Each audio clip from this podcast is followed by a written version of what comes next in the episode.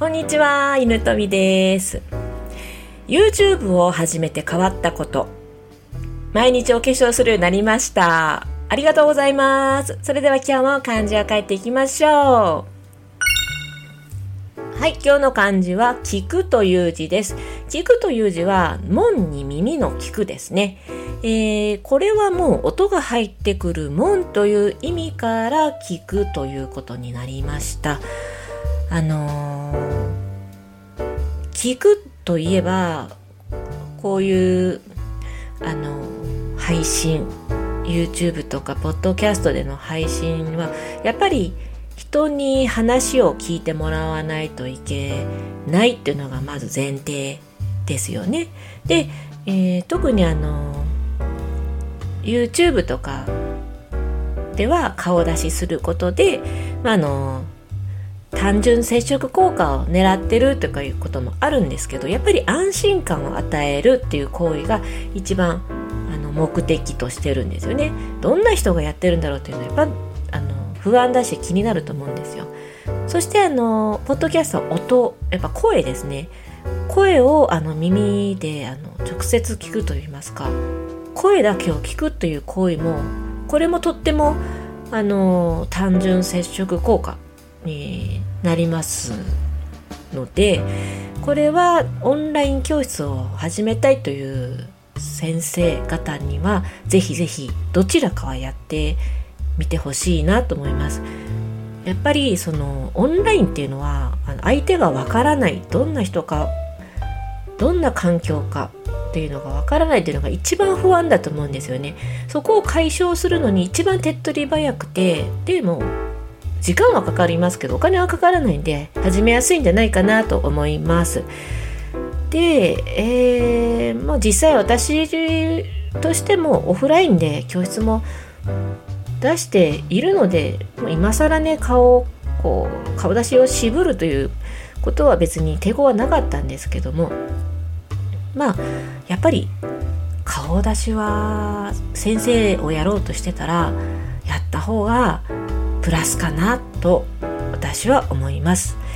で、大前提で、顔出しは当たり前なんですけど、話せば最後まで聞いてほしいなって思うときは話の内容はもちろんなんですけども、それよりもまず大事なことは第一印象なんですね。もうこれ本当に大事です。私やっぱりこの年になるまで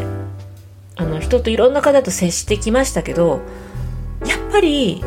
人は第一印象であらかた決まってしまうんですね、その人と今後の関係が。で、避けられない相手であれば、自然と仲良くなって、第一印象は悪かったけど話してみるといい人みたいなことにはなりがちなんですけど、ことオンラインに関しましてはもう一瞬で相手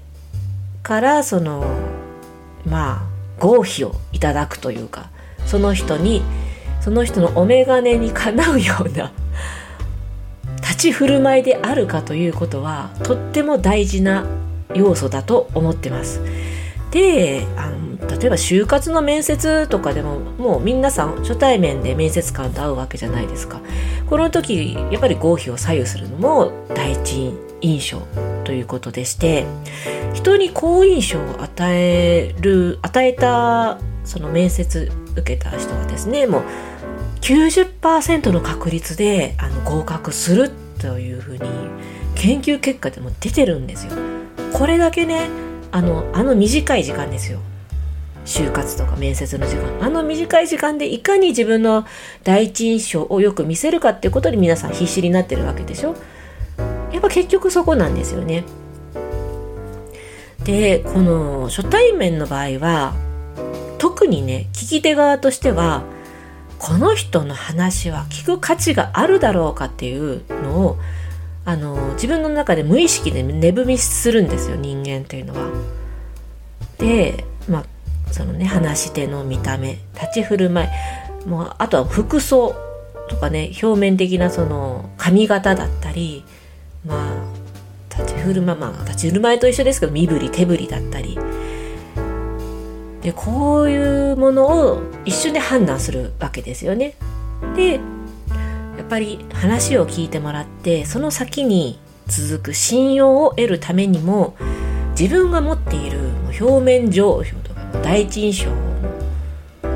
常に意識しておかないといけないなっていうのを感じます。特にね、もう本当誰でも人に悪い印象を与えたいと思って生きてる人っていないと思うんですよ。よほどの趣味の人じゃない限りはやっぱりね、この人は自分を悪く見られたくないというか、悪いようには自分自身思ってなくて、人にいい印象を与えてるはずだっていう思い込みのバイアスが誰しもあるんですよ。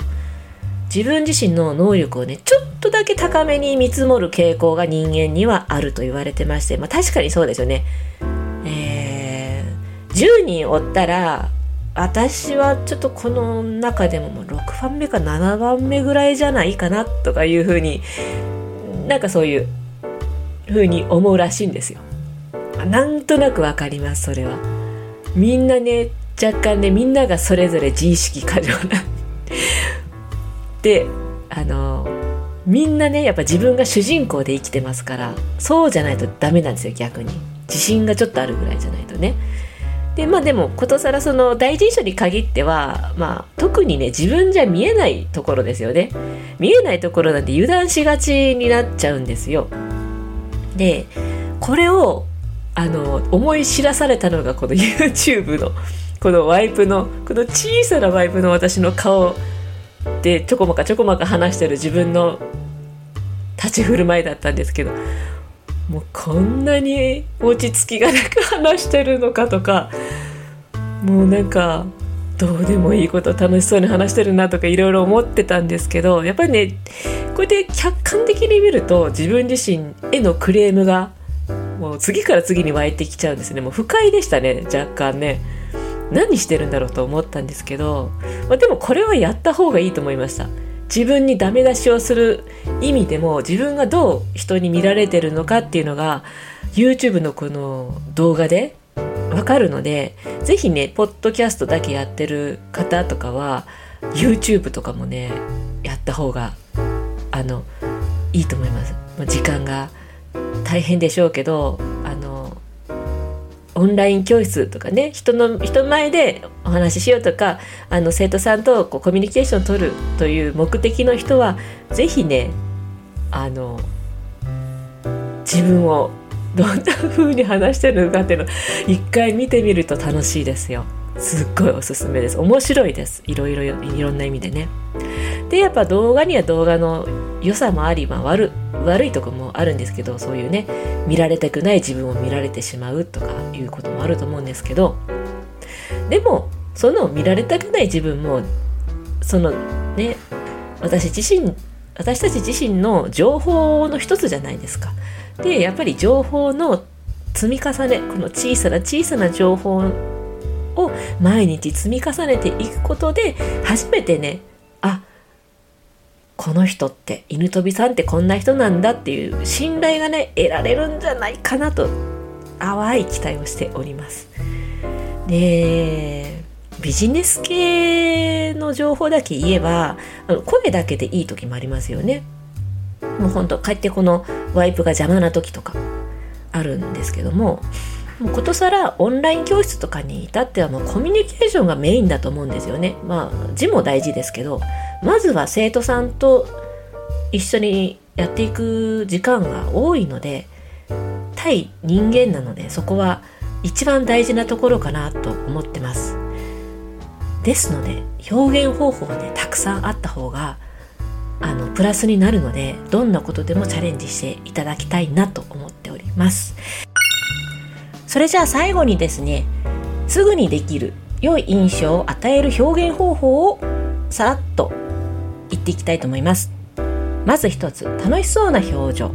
次、聞き取りやすい声でゆっくりはっきり話す。相手の目を見て話す。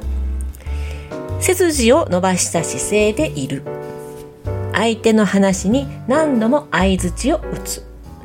ジェスチャーを使って説明する、以上です。いかがでしょうか？これからもあなたの表現方法に加えてみてはいかがでしょう。それでは今日はこの辺で終わりたいと思います。最後までご清聴ありがとうございました。犬飛びでした。